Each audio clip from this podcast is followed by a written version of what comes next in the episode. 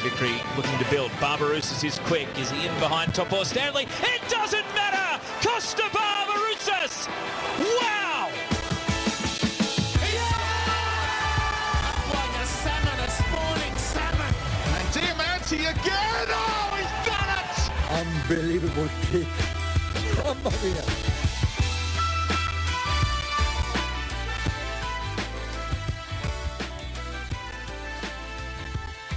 I can't believe I'm saying this. Nick DiBano is with me. Mm-hmm. That's something I can't believe I'm saying. Mm. What I especially can't believe I'm saying to start this week's rapid-fire edition of the Oz Football Hour is that the Socceroos have qualified for their fifth consecutive World Cup in the most spectacular of circumstances, a penalty shootout win over Peru and Andrew Redmayne. Andrew Redmayne, the Grey Wiggle, is the architect of it all with a crucial penalty save when it got down to sudden death to make things a sure thing. And if that sounds crazy to you, that's because it was absolutely insane. It was just a ridiculous, ridiculous morning in so, so many respects. Uh, a result, an outcome that going into the game, not many people gave the Socceroos a chance of achieving, and yet... Uh, running off the smell of an oily rag, Nick DiBano and myself, Lockie Flanagan, are here to to recap the game mm. here on the Oz Football Hour. No Jason Goldsmith. I hope he's having a good time uh, away from the from the Dockland studios. I'm sure it's never hard when the Socceroos are, are there, but we are there, Nick. Uh, how did you see it happening? Because there is just uh, a lot to unpack. Uh, good evening, Lockie. Uh, thank you for having me on the Oz Football Hour, no, no, the es- esteemed position of Jason Goldsmith. Um, I've had a lot of time to process this. I'm not going to lie, I am absolutely exhausted. Oh yeah, no, like we've we've both been up since prior to four a.m. You know, you want to know something really scary, Nick? What? I've had back to back hours, uh, back to back. See, I can't even get my sentences right. Can't that's how speak. that's how little sleep I've had. Back to back nights of, of four hours sleep. That's concerning, mate. Well, yeah, one because of work and one because of the ruse. So, yeah, mm. yeah if I'm getting the uh, the sentences mixed up, that is that is why. But I'm sure that is a feeling that a lot of mm. people can can relate to. Yeah, at look, the moment, uh, I am still absolutely just oh.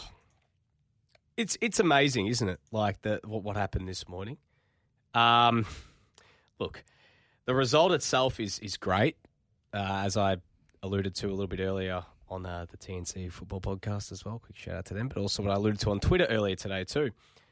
Making the World Cup is so much better than not, and it is simple for the fact that it's it sounds like such an elementary take to just say. Yep, of course making the World Cup's better. But we had people actively saying for months now saying that Australia need the wake-up call of missing the World Cup. Wrong. So, so wrong. This morning was not a great game of football. Let's let's just put it right out there. It was a shocking game of football that I would love to get... Well, Nick, I mean, a lot of a lot a lot of people online would not necessarily agree well, with that's you. Fine. Certain I, I thought the penalty that... shootout was fine. No, that that's fair, but but certain pundits have said that Australia created enough enough chances to win that game in regular time. Um, you know, they, they had the, the control of the game. It it was theirs to lose. The only part where Peru really threatened was in the second period of extra time. I mean, what what would you say to because there are I am All I would thinking say is on your not, side of the fence, but there are a significant portion of people who think that. This was one of the Socceroos' better performances in, in, in recent times. We have a tendency to get so caught up on outcomes, but not at processes. And you know, looking at okay, we won oh, a we, we won a game, we won, so we must be playing really well at the moment. Mark, we played like we did not play well. It was not a good game of football. Well, why, we did okay, enough. Why didn't we play well in in in, well, in your view? It's the same problems that has been, you know, plaguing Australia's entire World Cup qualification phase, and I'm sure that we're of a very similar opinion. U-shaped possession, looking like first of all, the lineup for what they wanted to play was not conducive, and they wanted to play off the deck, playing out, didn't want to go long balls, and they stuck Mitchell Duke up top. And it's like if you're going to play Mitchell Duke up top, you've got to play a bit more direct. That didn't make sense. They didn't play to his strengths. The midfield was completely neglected. Like you know, that Aidan Hrustic basically playing as a second striker. He barely got involved in the attacking phases. Australia barely created. And we look at that and go, you know, the fact we won, it's good. You know, we had a couple decent chances at the end of the second half from Hrustic and Behich, but they weren't in like, they weren't like as like they were decent chances, but it's not like we were creating anything actually inside the area. They they were they came out of moments of transition. They came out of moments just breaking forward. We did not play well at all. We defended pretty good, I thought, but the penalty shootout. Look, you know what? Like we're we're, we're sort of burying the lead here. Um, we probably should have spoken about the performance stuff maybe a little bit later.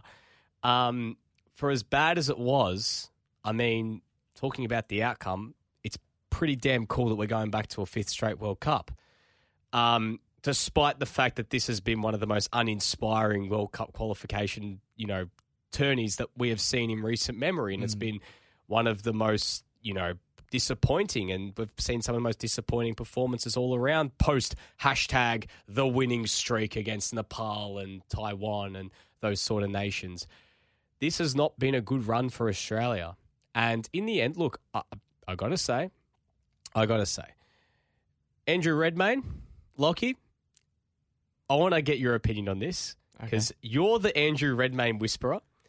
Uh, ten years ago, some people have t- said that. T- ten years ago, ten years ago, you you had your chat to Andrew Redmayne when he was still at Melbourne Heart, and you, you said to him, mate, like, there's going to be a moment in ten years' time. You need to be ready for it. Yeah, I, I've got a got a little now, photo with him, which people can uh, can check out on the yeah. on the Twitter sphere, but the A B C uh, Instagram account. Yeah, I remember as a yeah. If you're wondering who that weird uh, Justin Bieber looking child is in a Melbourne Heart turtleneck jersey on the A B C it's Sport me, account, Austin. Uh, that is me. Um, fortunately, the hair uh, looks very different now, and despite the comments that some people have made, it's it's not coming back. The the bowl cut won't. I'm be, disappointed. Will not be returning. But yeah, I just had a had a bit of a premonition on the day and said, Redders. Which is, uh, you know, is what people used to call him back then, back in his uh, his sort of young boy phase. Um, you're going to be called into action in twenty twenty-two. Start working on the wiggle routine, uh, develop a, a nice beard, and, and the moment will come to you. You'll know what I'm talking about. And look, I don't know what was going through your head, Nick, when the the camera panned across to the sidelines and we saw Craig Goodwin oh, standing there, God. ready and waiting on the wings. And then in the background, like the Viper Randy Orton, was Andrew Redmayne just standing in, in the kit, background. In full kit. In full kit, I, ready to come on. But it was just, like like I've said, I, I came into this game not just having four hours of sleep the night before, but having four hours of sleep the night before that. So, legitimately, there was a, a very small part of me, a really small part of me that was like, am I actually so tired that mm. I'm starting to see things? Yeah. And that Andrew Redmayne is standing in the I, background of the screen and I'm imagining this. And then I I refreshed, I, I checked it again, I paused and played the screen, and Andrew Redmayne was still there. And then he was on the field saving penalties for uh, for Australia. You know what was sort of the funny part is when I first saw him lumber up, I thought, oh, is he just like standing there as like moral support as like the third goalkeeper, just like he's up off his feet and he's just barking instructions? Maybe he might have thought that he was like a Ben Foster style, just yeah. vlogging the World Cup qualifier. Absolutely. Experience. And then I realised, oh my God, he's actually coming he's on. He's coming on. He's coming on. Like, what is this? And to his credit, to his absolute goddamn yeah. credit, because if this backfired, oh my God, if this backfired, it would have been a disaster. But to his credit, he psyched out the Peruvians. Uh, I, I was I was worried at the start. I'm thinking, oh, you know, like, is this actually going to work? You know, there was the first, there was one penalty in particular where he got caught so flat-footed from his wiggles routine and like, thought, oh, this is going to backfire big time. This is not looking good. And then, and then there was that brilliant save. I honestly didn't expect he was actually going to save one. I thought he was going to psych him out enough to make them miss. But in the end, it worked. And I mean, what a save it was. He stayed on his line, which is a credit to him. Mm. But like, he's an Australian hero now. Yeah. Who would have thought six, seven years ago we'd be calling Andrew Redmayne a Socceroos hero, a hero who has just sent the Socceroos to the World Not, Cup. Nick, not even six or seven years ago. A like, couple of days like ago. Six or seven days ago. Hours ago. If oh, someone said, because when, when the squad initially came through, one of the, the biggest bones of contention mm. with this whole squad was, why is Andrew Redmayne being picked as the third keeper? And there were some people yeah. on the side of the argument that's like, well, he's not going to play. What does it matter? Well, he has played, and he's provided the single most important part of this whole qualification journey. And to be honest, to be perfectly honest with you, Nick, uh, because as you were sort of touching on before, the performance in, in this game, a lot, you know, some people would say that it was brighter than previously, but the, the qualification run over the stretch for Australia hasn't been good. It's no. It's been poor, in mm. fact.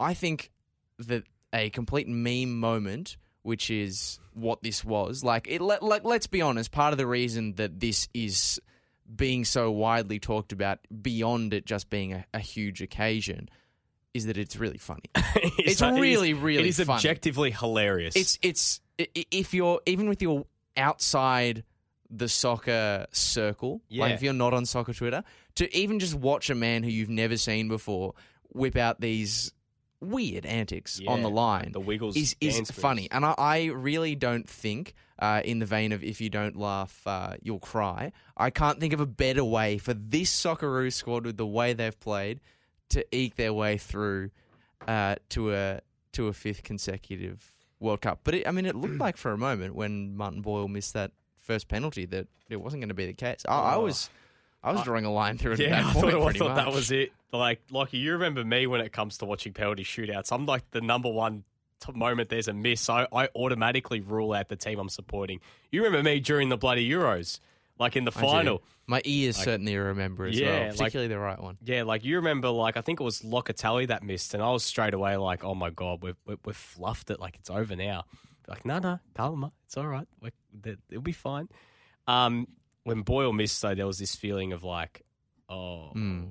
this is like the first penalty as well to miss. It's like, this is the worst possible start. But then to their credit, the next five penalties, oh, my goodness, that was some good bloody penalties. Like, Aidan Hrustic, what a penalty. Like, just just seriously, like, cool as ice, like, stood up, just popped it in. It was like, it was not full Jorginho spec, but it was close to it for like that that sort of um, slow sort of like hesit like hezzy when he goes to have, take the penalty, mm. and he like sent the goalkeeper the wrong way. Um, but like as the penalty shootout kept going, like once Peru missed for the first time, I thought, all right, I got a good feeling now. I reckon we're going to win this one. Yeah, I, I I genuinely thought once Peru missed the first one that we're not losing, and it it just felt like that. Redmayne was starting to get in their head slowly, slowly, and it was a great save to win it. So, look, Lockie, we're going to the World Cup. I don't know how. Like, so, like it's, I actually am still shocked. We shouldn't be like this shocked about Australia going to the World Cup. But I'm, I'm shocked to an extent. I'm really shocked because I genuinely thought I, I will, I will come out and say it. I thought going into these two games that we were proper screwed. And if we didn't lose against the U A E, I thought we were going to lose against Peru. And I'll happily wear the egg on my face and say, yep, like I said that. But you know what? Credit to them. They got the job done in penalties. It's not easy to win a penalty shootout, and they got it done. But in terms of what they're dealing up on the field when it comes to the non sort of random, you know, toss of a coin sort of penalty shootout situation where basically anyone can win a penalty shootout. Doesn't matter what team you are. You know, all rules basically go out the window. There are a lot of issues Australia still need to address going into Qatar. A lot of issues. Otherwise, it's going to be the same story it's been for okay. the last three World Cups. Sure. Well, look, we've got we've got the comments section active, whether you're watching on Twitch or on the Facebook Live. And, of course, you can listen back to the podcast later. Awesome. But uh, Lyle coming through saying the qualification campaign wasn't poor. We played to the standard that the team is at and the standard that football is currently at in mm. Australia. I think we outplayed Peru in this game. Well, what do you what do you say to that, Nick? Because there are, there are some people who would allege to against your argument that the quality of, of, of player is not. What what what do you think? You've you've mentioned what you don't like to see or mm. what you haven't liked about Australia in this qualification campaign? What do you think they, they need to do better? Do you think they can't do it better with the, the quality of players that are available? You know, what is there for Graham Arnold to do between now the, and the World Cup? The argument that Australia doesn't have the cattle is such a lazy argument, in my opinion. There's enough quality in that team to not even have to worry about going through the, the playoff phases. It's a matter of utilisation, a matter of tactics. You know, it's a matter of how they're utilising that system, and the fact that this team has a completely, you know, neglected midfield three and players playing out of, you know, their best function. Like, that's that's an issue. Look, Australia have issues in terms of who leads the line. Like, if Adam Taggart's not not fit, Australia have an issue up top. Mm. They had an issue at centre-back today with Harry Souttar and Trent Sainsbury injured. I'll accept that. I'll accept that about uh, no Tom Rogic. I'll accept that about no Adam Taggart. But there is enough quality in this team to still get the job done. They're performing well under what they can do, because there isn't there is there is quality in this team.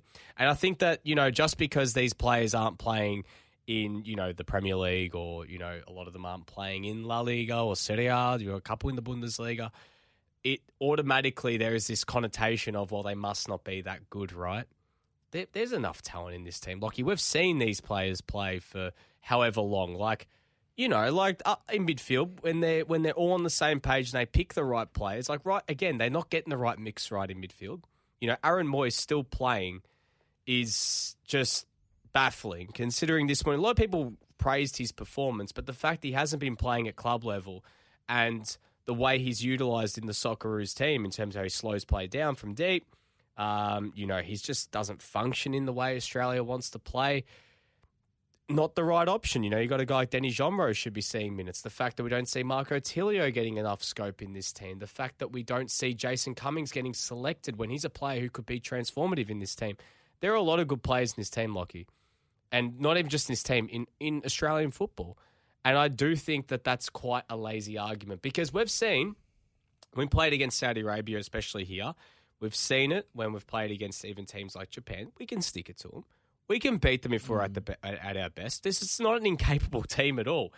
It's a matter of utilisation and tactics. That that's my opinion, and it always has been throughout this um this phase of the Socceroos. Yeah, I mean, and particularly thinking back to the start of this game, you know, the expectations that Graham Arnold was working against, not a lot of people giving us a chance, particularly based off the mm. performance that we put up against the U A E, which certainly had a lot of people worried coming up against a, a team like Peru. Um, but then in this actual game, we, we were all so scared of what the Peruvians would bring. Oh, they're the South American playoff team. Like, they're going to wipe the floor with us. Like, I saw predictions of four nil out there, mm, and that sort of I thing. I did as well, yeah. But they were really poor in this they, game. They weren't good. Like, like yes, the, the Socceroos maybe, I, I wouldn't be as negative about their performance as you might have been, mm. for example. I do think they did, you know, they did some good things. But I, I do think at points in this game, it was a bit of a, um, you know, a, a a situation where two two teams were kind of falling over each other, because a, a, as much as the, the Socceroos didn't blow you away, I thought Peru, for me, did the complete opposite. They were so underwhelming were in this game. They completely, completely cooked it. And I I wonder if maybe a lot of people are viewing the performance of the Socceroos in this game, in this specific ninety minutes, against the expectations of what Peru were going into the game, if if if you sort of get what I mean. Like, yeah. Everyone was expecting Peru to be so big, and so when we were at a closer level, people were still judging them against what they were assuming would be the case, yeah. Whereas what was the reality, which was that Peru really, really struggled. I think they looked worse for their lead into this game, obviously only turning up to Qatar, I think it was three days mm-hmm. before the qualifier, yeah. uh, in, you know, pretty tough conditions to, to not, ju- not to play obviously over each other, yeah. Not yeah, not just to play in, obviously the stadiums are air conditioned and everything, but to actually just be around. Mm. It's it's so hot in Qatar, even in the, the early morning. And we're playing in the middle period of the year where we can't play the World Cup now because yeah. it's too hot. And these players are having to come off a three-day run-in to play this game. And mm. I think it really, really hampered Peru because Absolutely. they were just they were really off. And I, I don't think it was, for me, not necessarily a case of the Socceroos playing really well. It was more that Peru just undershot the lofty yeah, well, expectations I think Australian football fans had set out for them. Remember, they were without Yotún in midfield as well, who's such a key part of the way they play.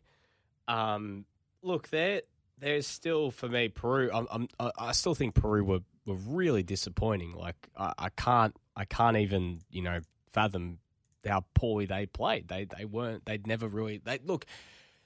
I will say, though, Peru probably did create the better of the chances inside the box. That's one thing I'll definitely give, especially in that second period of extra time. You know, hitting the post, they were pushing, they were asking questions of the Socceroos' defence. I, I got to say, the Socceroos defended, I thought, quite well for most of the game, didn't allow those opportunities.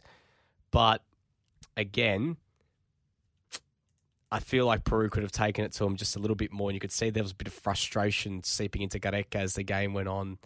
You know, they weren't attacking Nathaniel Atkinson, I think, nearly as much as they should have after he got that early yellow card. Mm. And we've seen Nathaniel Atkinson. I, I'm a big Nathaniel Atkinson guy. I think he's a great... You're a big Nathaniel Atkinson guy as well. one hundred percent. Um, that he's a quality fullback. He's a quality wingback as well. Wherever you want to utilise him, he's just, he's just a very good player.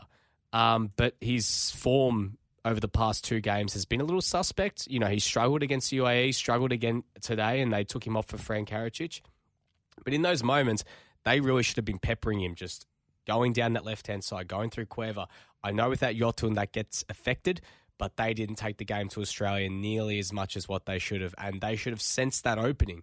And that's not an that's I don't know if that's a mentality thing. I don't know if that's something that the players just, you know, because it seemed like Gareca wanted them to go for it because he was getting really frustrated yeah. in some moments. It's not like he was, you know, telling them to sit off and, you know, knock the ball around and, and avoid that position. He was getting really annoyed when they wouldn't attack that attack that right fullback. So, you know what? I think it worked well for Australia in the end. That's the way Peru played. Like, you know, I didn't really ask too many questions. I thought the U A E actually asked more questions of Australia than what Peru did because there was never that sense of dread that every time Peru go forward, they're going to score. Well, but and, and, and thinking back to our last meeting with him in, they in twenty eighteen, killed us. That was exactly yeah. what they did. Every time they had such a, a massive amount of threat on both flanks, and every time a player, um, like an Andrew Correa, for example, was able to carry the ball mm. down the flank, I would be legitimately scared that they would score with every yeah. opportunity. But in this game, and it wasn't necessarily a matter of instruction, perhaps, because Gareca was so frustrated, mm. it might have been a matter of conditioning, as we've mentioned, but they just look so timid. Mm. Like I, It was weird because... They you played know, how Austra- I expected Australia yeah. to approach this game, and and you can't have two teams doing that at the same time. Absolutely. And, you know, remember Luis Advíncula at that twenty eighteen World Cup absolutely tearing oh. us up from fullback. And he was good again. I've got to say, he was good again tonight. But the fact there was that feeling of like, I remember the first time I watched Peru at the twenty eighteen World Cup against Denmark and being amazed at the waves of the way they attacked and just throwing numbers forward and completely bombarding the Australia defence. But they're not the same team that they were in Russia. And it's quite obvious. And I think that worked well. It worked perfectly for Australia. So, look, you know what, uh, Lockie, I've got to say, though, just just on a on a more broad scale, talking about the result for Australia, it, it's a it's an awesome result for them. Like, going to a fifth straight World Cup, it's an amazing achievement considering where Australia was. Like, think about twenty years ago, like, we hadn't been to a World Cup in thirty-two years, um, heading into Germany and...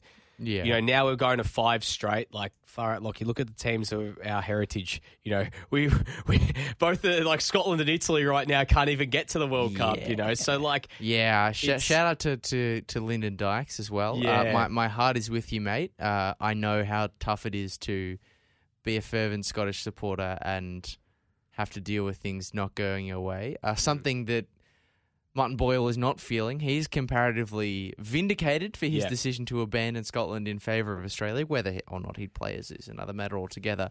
But anyway, um, we're going to talk a little bit more about Graham Arnold and what this qualification means in, in the broader context uh, on the other side of a break here on uh, the Oz Football Hour. If you've missed any of what we've been talking about so far, just, uh, just recapping the game, we're going to get into the, the deep, deep roots on the uh, the other side of this message from our sponsors.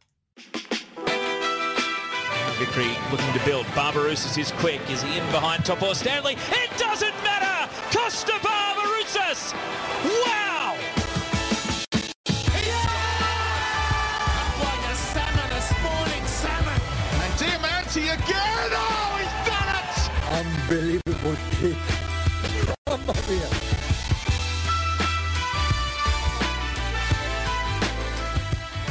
Welcome back here on the Oz Football Hour, where we're still, myself, Lockie Flanagan, and Nick DiBano, basking, basking in the glory uh, and chuckling at the hilarity of the Socceroos qualification for the World Cup in Qatar. Did and it the circum- happen? And the circumstances in which it happened. Nick, I'm not one hundred percent sure. Uh, like- I might wake up tomorrow and... I'll just check my Twitter, and my Andrew Redmayne tweet is not there. Uh, the Socceroos result is incomplete on FotMob, and I found, find out that it's actually actually Monday still. Yeah, and uh, Heidelberg United Oakley Cannons hasn't happened yet. Yes. I didn't actually commentate Collingwood that game. Collingwood didn't beat Melbourne on Monday. Oh, okay, and it's no, a, you ruined it. Sorry, a, sorry. Lockie, come on, mate. You ruined it. But anyway, someone who didn't ruin it is uh, a man who was under a lot of pressure leading up to this game. I'm speaking of, of none other than Graham Arnold. Yep. Despite all the, the, the criticisms of uh, of him, he has delivered on what was promised, on what he was staking his job, his reputation on, and that is getting the Socceroos to the World Cup. And he did it via the aid of a very big decision, of course, the substitution of Andrew Redmayne onto the field, which we've mentioned. Now, a lot of praise has come out for Arnie in light of the qualification, specifically the decision as well. Uh, to bring Andrew Redmayne onto the field. How, how how much credit do you think Arnie does take for the manner in which the, this game played out and the decision to, to bring Redmayne on himself? I just want to read something that I'm reading on Graham Arnold's Wikipedia page because someone has gone to the, the effort, Lockie. Okay. If you know, you know whenever like there's something big happens in world sport or something and someone goes just edits their Wikipedia page and adds all sorts. So... in his return to the Australian national team tab under his coaching career, yeah, he's got, there's a, the final sentence is, on the fourteenth of June, twenty twenty-two, Arnold produced a tactical four D chess masterclass by selecting Mitch oh. Duke and Nathaniel Atkinson to start in the Intercontinental playoff game against Peru in Qatar. With the teams locked at nil-nil with one minute of extra time remaining, Andrew, uh, Arnold subbed on Andrew the Grey Wiggle Redmayne, who made the match-winning save on the fifth Peru penalty kick.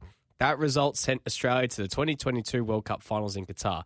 Hashtag soccer Twitter imploded and Sir Graham of Gosford's legend was sealed. I wouldn't go as far as saying the and legend I, and is I just sealed. Wanna, and I just want to say, uh, as you wrap that up, thanks, Evan Morgan Graham, for keeping such a good job of uh, looking after uh, looking after Arnie's wiki yes. page like that. Very good um, stuff. Look, you know what? Like, um, my belief was always when it came to, to Arnie was when you, with any football federation, I think in any international phase, is when you bring in a coach for the, the next phase, like because obviously the, the, the cycle starts at the end of the World Cup and then goes through to the next, and you have your, your intercontinental tournaments in between, yeah. or continental tournaments, sorry, um, and obviously your qualification phase. If you bring that coach in, you need to see it through right to the end, no matter what happens. Like you get to the World Cup, you don't get to the World Cup, you've yep. got to see it through, unless something drastic happens. Now, Football Australia tied their master Graham Arnold, and right now they had to see it right through. Um... For me personally, I have to say that, um, unfortunately, look, the style of football today was was still not inspiring. There was nothing for me to suggest that, you know, look, this is the guy that's going to take Australian back or back to or, or to a golden age in, in Australian football. But to his credit, the one thing I've got to say is, I mean, he got Australia to the World Cup. I know it came down to a, a randomised penalty shootout where anything can happen, but... Mm. did get them there. I know Holger Osick yeah. technically got Australia to a World Cup too, but he got them there. And I still think there's a lot of questions we're going to be asking about Graham Arnold's tenure, a lot of stuff about his position in the helm and some of his comments about Aussie D N A and, you know, hearkening off that and then, you know, sort of not being held to account with some of his earlier comments when, in the, um, when he first took over about, you know, having the cattle and playing a beautiful style of football and wanting to play like Liverpool and scoring a lot of goals and everything, to now oh, the fact talking, that he said that. And yeah, we, we you remember that went I was for like, a nil yeah. penalty shootout. It's yeah. just so good. And then he went to now it's changed to having to basically go full Aussie D N A, and he's talking about basically you know having to basically kick their way through this game and be physical and everything. And in now the recent thing that's come out after the game was about Jeff uh, Jeff Fenwick sending in a motivational video that Arnie enlisted as well to pump up the players. I'm amazed there hasn't been a single... We, we've gone through the whole qualification cycle with Arnie, particularly these last few weeks mm. where the the whole D N A concept has become particularly prevalent. Not one time have we heard Graham Arnold mention anything, any quotes from Tony Robbins, anything from Gary Vee. Gary and I was I was certain, v. I was certain, given all the stuff that's come out, given the, the relationship we know Graham Arnold has with uh, with the coach whisperer Bradley C. Stubbs, I was convinced, like, we're going to, a Tony Robbins quote, a Tony Mo- I, Mo- Robbins motivational speech is going to get played was, in this dressing room, and I want to see some footage. I was waiting for the Socceroos digital media team to drop, like, this video of Tony Robbins with his mic, like, you know, he wears the, the mic that comes around, and he's walking through, yeah. like, there, and he's got his booming baritone voice, like the bison that he is, yes. and coming through, and, like, just pumping up the players yeah, with some I, I, rousing I, I speech. I can't believe it. I can't believe it didn't and happen. If not, or, or as you said, if it's Gary Vee being that, like, you know, real, you know, smaller man, kind of, you know, getting in their face kind of stuff. I, I'm surprised. I'm surprised I didn't to even be go. Fair, I, I think Gary Vee would have been quite proud of them, given some of the uh, the jobs at pushing out content some yeah. of the players have done with their Instagram lives oh, after a- the game. Absolutely. But you know what one I was uh, also very surprised is I'm surprised they didn't go to the well with Mick Malthouse and got him to do like what oh. they got with Collingwood to uh, embody the Anzac Goodness spirit. Gracious. And, you know. well, well, look, I, I'm going to I'm gonna hold my hands up and, yeah. and say that I didn't expect Graham Arnold to achieve this result. And so I do think that he deserves Uh, credit for that, absolutely. But I, I found the reaction to, I found the reaction and the praise for his decision to bring on Andrew Redmayne quite interesting, mm. uh, somewhat reflective of maybe maybe a larger problem. Because yes, it's obvious that there was a method to to the madness. Um, let's not make any mistake; it was it was madness. Mm. Um, because Redmayne's got a very unique approach to how he lines up to penalties, and in a crucial moment, it's something you're not expecting, especially not not uh, expecting a third keeper to come on. Um, that can very easily unsettle an opposition team. Absolutely. But so much of I, I think so much of the thinking about this decision is results based. Oh, absolutely. It's, it's, it's, it's always results based. It's, it's all it's it's outcome based because two things. Penalties are a lottery. Everyone will tell you that. Everyone knows that. The team that takes the first penalty, statistically fifty-four percent chance of uh, of, of winning. That, yeah. You know, we all know these sort of basic rudimentary facts about a penalty shootout. Um, we know they're random chance. This could very easily have been a situation where, if perhaps because we saw Redmayne have a, a bit of difficulty with getting the shots up towards the roof, with mm-hmm. launching himself after yeah. he was doing that sort of dance, because he was flat-footed all the time. If we saw a few higher penalties, we might be talking about a, a keeper who let their side down. If Matt Ryan had have stayed on, he might have been able to save two penalties. But does that come down to if it backfired? Yeah, who's responsible? Because Arnie makes the decision. I think, Arnie, I th- Arnie holds the gun. I think it depends on the manner of the shootout. Like if if if, okay, if Redders okay. makes a mistake, for okay, example, fair enough. I think it's on him. But if if Redmayne doesn't save something, you say and, they're all good penalties. If he doesn't make right? a single, yeah. if he doesn't make a single save, I think you do maybe turn the blame then on Arnold and go, well, we had our captain, our number one keeper, our keeper who's played at the highest level and has done it before, and, and you brought him yeah. off for not the second choice, but the third. the third choice, and he's done a job in the penalty shootout before. But I just found the amount of praise for what was a... Look, a, a, as good as, good as it is, and as much as the clamour around it, you know, has been extensive and justifiably so, it was a chance thing. The mm. luck broke the side of Australia and the side of Andrew Redmayne this morning. And that sort of results-based thinking is, oh, he's a genius for, for doing this because that's the reason we won, when that's not really how penalties actually no. work, if we're being no. honest with ourselves. Made me a bit worried because I thought that feels a bit more reflective of where we're at and what I fear might happen now that the Socceroos have qualified in this manner, that we'll continue to see that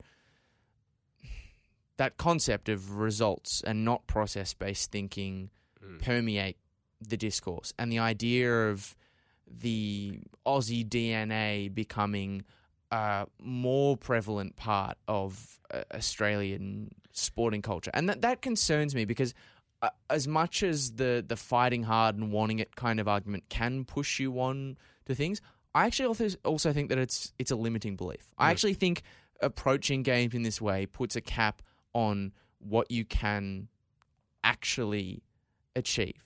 Mm. It, you know, because yeah, no, no, I get that. If if you're just sort of approaching games with the mentality that, oh, we're always the underdogs, uh, we're always going to dig in and, and, and fight hard and, you know, kick and scratch and claw, well, then you're always going to be a team who are playing second fiddle to, to your opponents. And for me, there's nothing courageous or battler about that. For me, that that's almost... Mm. Letting your opponent dictate proceedings is almost a, a cowardly one, to me. One, it feels like the opposite. One point I want to make before we wrap up, Lockie, because um, obviously we've got another program straight after this, um, is you speak about results and dictating, I guess, the discourse. Some of the... I, I hate to, like, you know, go full just like, you know, all you people are wrong.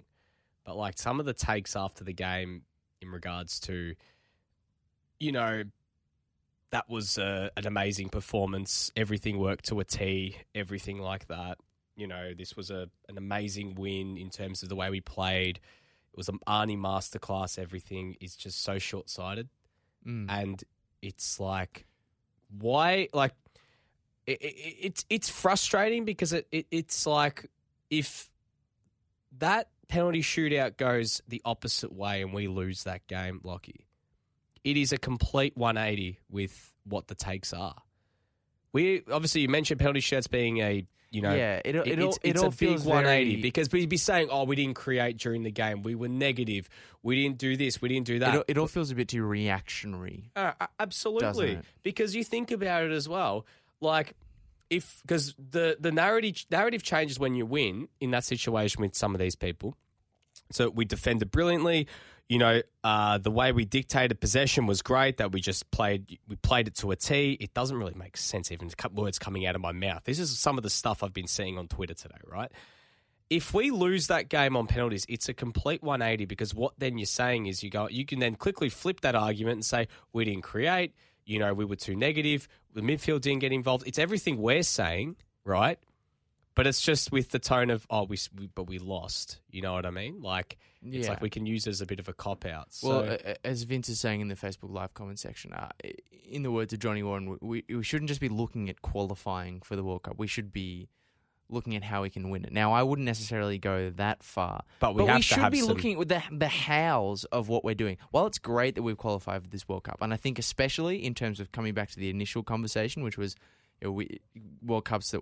can we afford to miss one, this kind of thing. Mm. This is the worst one of them all just because of the timing of it against the Women's World Cup that mm. we're hosting. Like this has created a like a, a gold rush kind oh, of period yeah. for Australian football, and not having the World Cup would have been a real, real mm. dampener on that. So now we've got bummer. that great build. But I just hope that the manner in which it's happened, uh, the the thinking that has driven some of the reaction and the analysis of, and revisionism, I, I think in many respects, um, of of this campaign process, is that it entrenches the ideals that we've used to drag ourselves yeah. over the line, which is this sort of battler mentality. I I, I, I don't know about other people, but for me, I, I want a national team that I can be proud, proud of. of. Even yeah. if it is a team that loses, I want it. I want to support a team that actually is taking it to their opponents as, we know you're a bigger nation than us, but we're not afraid to yeah. actually try and play the game Absolutely. on our terms. I, I want a team that can, I can really be like, look, we might not get the result, but I'm happy yeah. to be there. I don't, I don't want to just go every four years just getting over the line, and there's no actual introspection because the weight of the relief, um, the relief off yeah. the shoulders is what we're all focused on. So no, I, I hope that thinking doesn't get further entrenched by all of this. And despite being able to acknowledge, awesome result, glad to have qualified, that we, we do spend a bit more time thinking about the how mm. of, of of these things. That that that's sort of my main point. But irrespective of all of that, it is still a super, super result, and it sets up Australia, both in men's and women's football, for an an awesome, yeah, like an absolutely. awesome, awesome period, and one that could could really yeah. turn the fortunes of um. Of well, let's hope. Around. Well, Lockie, uh, before we go, just one little quick thing. Sure. Uh, France, Denmark, Tunisia are coming real quick. We getting out of the group? No, but I think we can get a result. I think we win one. I think we beat. I think we finish with three points. Three. Okay. I think we win against Tunisia, I think, and we. I think we could get two points. Two draws. I, yeah, I, th- I wouldn't be. I don't know. Get, no, get, we get, we we got to aim to get out of the. No, like, I, yeah. I agree. I completely Anything agree. Is a, is a um, but I can see. I could see a result possibly against. I know Denmark are better than they were in twenty eighteen, but the style of football ostensibly is still the same under them. It's one that, yeah. if the Socceroos continue their current approach, I don't think is mm. well. Uh, I don't think Denmark is well suited to what the Socceroos might bring. Um, and you know, Tunisia. You know, there's there's there's enough of a. You know, the, the gap Levels is not sufficient level, yeah. enough and, that you and could France, expect to get I mean, something. I mean, we did okay against them in twenty eighteen. Exactly. And France are, again, similar. Um, Cultural pretty, terrorists. They are World Cup winners, obviously, but they're still they're still ostensibly the same side yeah. under Deschamps as they, were, as they were in twenty eighteen. As, and it took some significant fortune for oh, them to get absolutely. the result over and us look, in twenty eighteen. I know it's a very different team on both sides. Well, not really for France, but mainly for Australia. A different coach, but... I guess we'll just have to wait and see, Lockie. But I mean, nonetheless... We will have to wait and see. But the relief from uh, us at the F N R studios and for you watching at home or listening at home, depending on uh, to how you're tuning in, is that we are watching it. Yeah. Is that we will, we will be there. We'll have a team to support, and look, that's, Lockie. That's the main thing it's to uh, that's the main thing to focus on as we wrap up here on the Oz Football Hour. Nick DiBano's got to get himself prepped for, for, for Paco Radio coming right up on the other side of this. I'm yeah. going to fall in a heap and uh, go off to sleep. But if you've missed any of the show with myself and Nick DiBano, you can catch it on the F N R podcast platforms, or you can watch back the live stream on our Facebook or Twitch if you're yeah.